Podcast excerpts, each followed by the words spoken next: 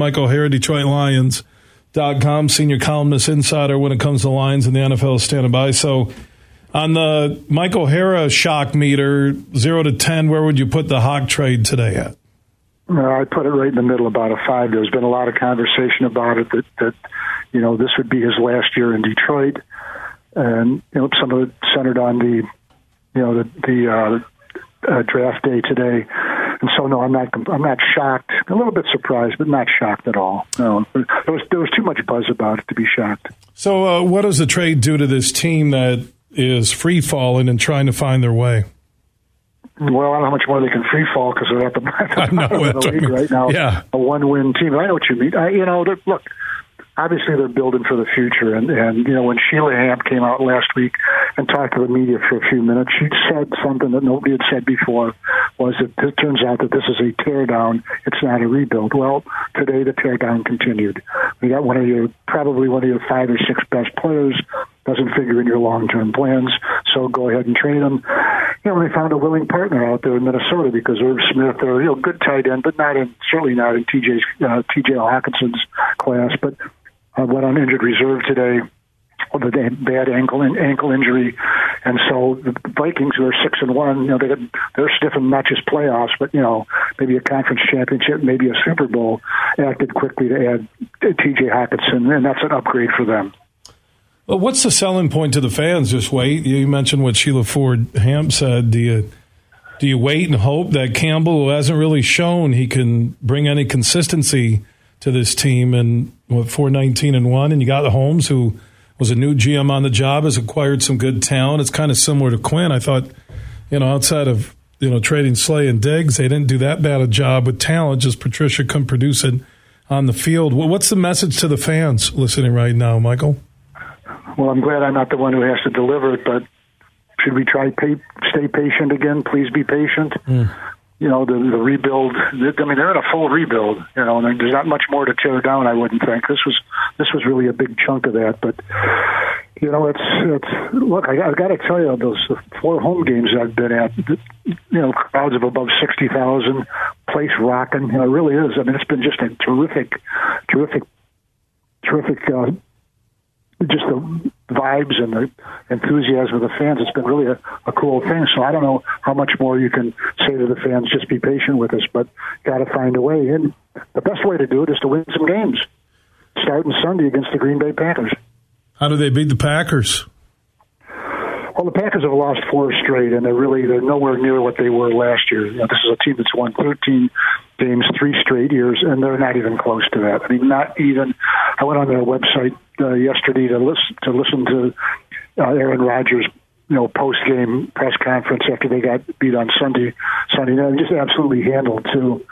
And and it didn't sound good. He said he felt like they had their vibe back in practice last week. Like they had it back in the locker room before the game, and then with the energy and enthusiasm, but it just wasn't there for them. So I don't know what the Packers. Where do they turn? You know, two three years ago when he he predicted that that, he, that they'd gotten off to a bad start, that they would in fact win the NFC North, and they did, beating the Detroit Lions in a game. And they had another couple where he just spelled out to the fans R E L A X. Well, that's not going down in Green Bay either. So Packers have their problems, but nothing compared to what the Lions have. Yeah, they really need that win Sunday because if they get if Rodgers and the Packers decide to wake up and the Lions get rolled Sunday at home, same week you're trading Hock, uh, another loss at home in front of those loyal fans, and you're still at the bottom of the heap in the NFL. You're you're building some roadblocks if you're Dan Campbell that are going to be tough to get by. That the only thing left now that will convince the fans, media, anybody, maybe your own team, is win games. That's it. Just win, win games. games. Absolutely. Nothing. You know, nothing solves problems faster and better and stronger than, than winning games. Now, there's another dynamic on Sunday's game too. You know, the Packers fans, regardless, you know, whatever, you know, they've known mostly winning in the last, you know, since the last 22 or 23 years. You know, they've really been one of the most consistently winning franchises in the league, and their fans travel. And if they're, you know, if they take over Ford Field like they've done before, and and way back to the Silverdome too, and they're, and they're rocking, and the and the you know and the, and, and the Packers are, really you know just running roughshod over the Detroit Lions. It's going to be an awfully awfully tough pill to swallow for the Lions. I'm not predicting that because I don't think it's going to happen. I think it's going to be a tight, you know, like a lot of those games at Ford Field have been, you know, a one possession game, and I think it'll come down to that again. But but it, the, the possibility that it doesn't is just something that's in the back of my mind. Mike, uh, I've been a lifelong Lions fan at the age of 61, and it is sad the low points they can bring at us year after year. It really is. Outside of an occasional nice run, you know, with Barry or uh, even Stafford, you know, early, you know, 2012 ish, uh, the way they can find a way to do things to even lower the bar is frightening. No, I, I agree with you. And, you know, huge. When we went into the start of this season, I thought that two really strong points of this team would, were the offensive line and the receivers. And I, receivers, I count tight ends. I think you know T.J. Hockenson is a, is a pass catcher, not just a tight end. And it really hasn't worked out that way. The tight ends, have, uh, I'm sorry, the, the offensive line has had injuries. I think they're playing well. I don't think they're playing great, but I think they're playing well.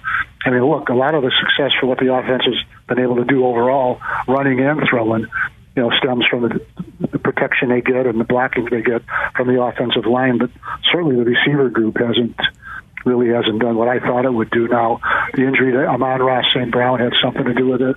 DJ Chark barely a cameo performance this year for a guy that, you know, former Pro Bowler of the Jacksonville Jaguars. But really, what's he done? And he's been injured.